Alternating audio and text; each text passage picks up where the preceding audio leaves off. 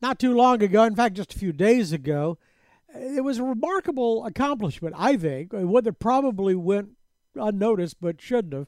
Texans Credit Union uh, announced their 70th anniversary. You know, there are just so many financial institutions in this state who have made it 70 years. There was a mighty purge in the 80s. I don't know, there may be another one to come. We'll see. David Frazier is president and CEO of Texans Credit Union who joins us right now. It's good to have you with us. Thank you, David. It's great to be here. Thanks for having me. You know, I I am old enough. I remember the demise of every savings loan in the state of Texas and virtually all of the banks. It seemed like, which opened the door for all uh, what used to be a prohibited interstate banking. I mean, the system really changed. Yeah, it absolutely did, and you know that just tells you how much banks can be susceptible to market conditions and their need to be agile in those conditions and prepare for whatever may be, uh, and not just where we're at today, uh, but where we're going to be in the future or what could happen. And we're seeing all that play out again, right? With up 500 basis points in rates in two years and changing economic climates. And so, yeah, it's it's always you got to remain agile and you have to have a business model that can survive a lot of different market conditions. Yeah, and I think a lot of people alive today didn't think they'd see it, but you know, earlier this year, I guess, we saw Silicon Valley Bank and a couple other ones. You know, there was a run on a bank. You just don't see that very often. But the credit union's a different story. I mean, I guess it is anyway. I mean, you don't have to, you know, uh, you don't have to come out to Wall Street every three months and show your earnings reports and try to squeeze margins to to do that. I mean, you're a not for profit. Yeah, that's right. That's right. We we are not for profit.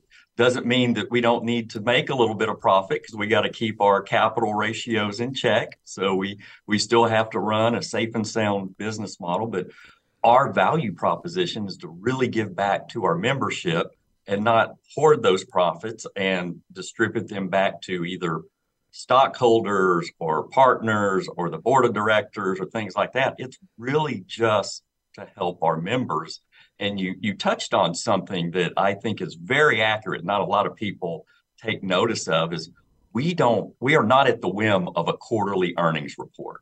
Yes, we have to have strong earnings over time, but if we decide to entrench for a couple of quarters if say we see storm clouds on the horizon say you know what we we really need to build that capital up for that rainy day we can do that likewise if we see some opportunities we feel like we need to grow in any certain aspect, we can spend more, maybe not have the earnings that we would normally have, maybe even go negative earnings for a little while in order to build the business model to be able to give a good value proposition for our members and, and to continue to grow and thrive. Well, you know, 70 years ago when your, your bank started, it was spelled differently. And I remember that too. It was spelled T E X I N S instead of T E X A N S.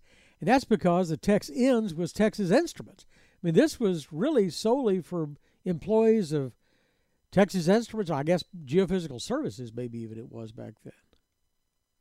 Yeah, it, it's it's funny. Most credit unions were born to serve a particular group, and in Texans Credit Union's case, it was Texas Instruments. And 1953, 11 employees came together, pooled their money, filled out the paperwork and started a credit union.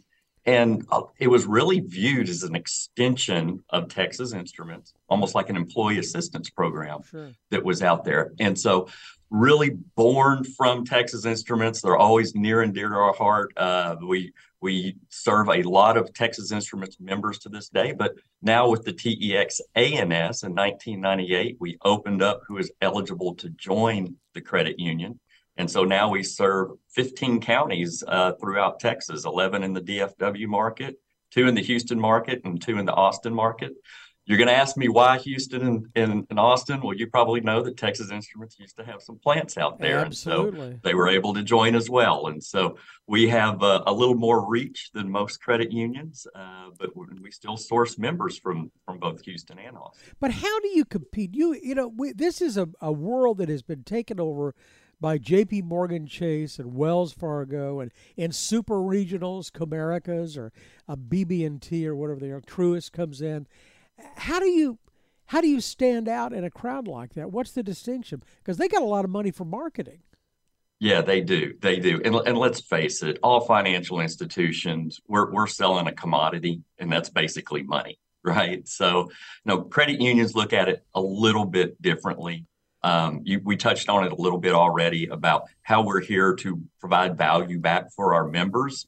But the way we differentiate ourselves is, is through our people and our our attitudes. We, you know, our brand is really developed around, you know, we want to walk the walk and talk the talk in a true Texans fashion. We do the right thing, even if it's not the easy thing. We always try to be honest and fair and forthright with our membership.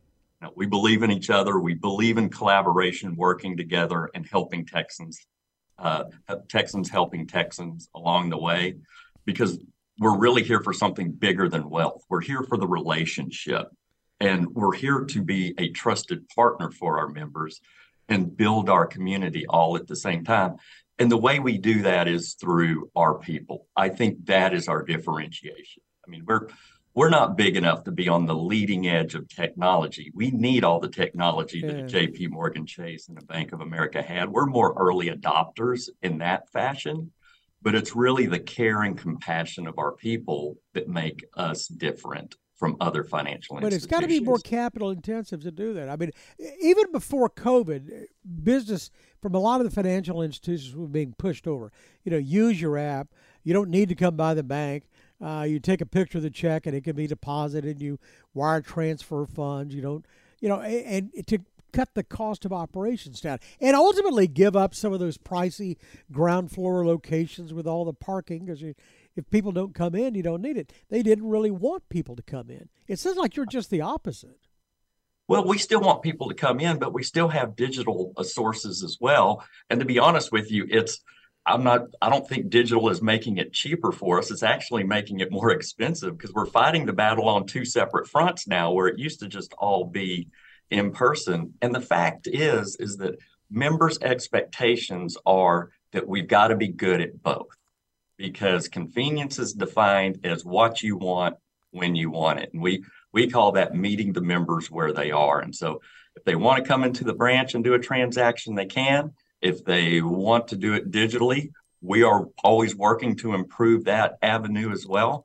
And, the, and, and really, what we're talking about is the transactions at the branches are getting less. You know, we're getting less teller transactions, we're getting less deposits in the branch. Those are still being completed. Those are now being completed digitally more.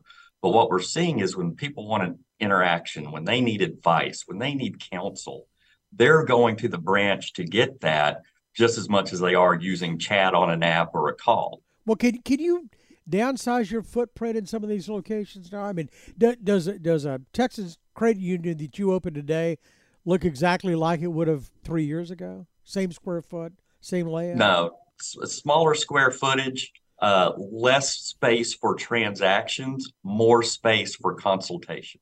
I mean, so smaller teller lines, but bigger offices to sit down and talk with people. And and branches are still important. You know, the the old adage that, you know, the branch is now dead. David Frazier and Texans Credit Union does not believe in that. We believe branches are important. Uh, they promote confidence that you know we're a strong financial yeah. institution.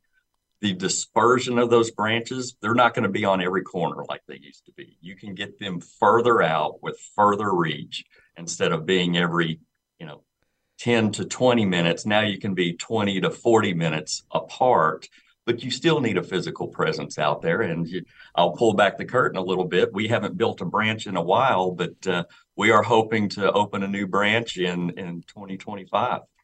So, what do you look for in a location then? Do you want to be near employment? Do you want to be near small businesses? Do you want to be near near neighborhoods?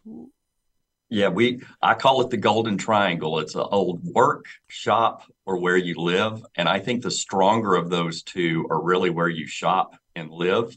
Uh, because if it's a household, just because someone works next to it doesn't mean both people in that household work. So we really look for new rooftops, new areas of growth, because that also looks for opportunity. Someone's going through a life change if they're moving into a new house.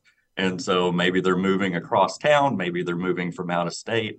And that is an opportunity for us because there's a higher propensity for someone to change financial institutions at that point. Well, that let's face you... it, it really is hard to to price someone out of their current financial institution if they're being treated well. So, are you following the migration right up, you know, US seventy five or the tollway or north of Fort Worth toward Denton? We we are looking at all of those places. We've recently done a study and we've identified a couple of places we want to to look at and dig a little deeper and try and find the exact right location in there. And we will probably look at three or four places all at the same time in hopes of finding two places that we can get ready to really start to build. And that'll depend on how good that particular location is. But you're you're absolutely right. We're we're looking to see where people are moving to.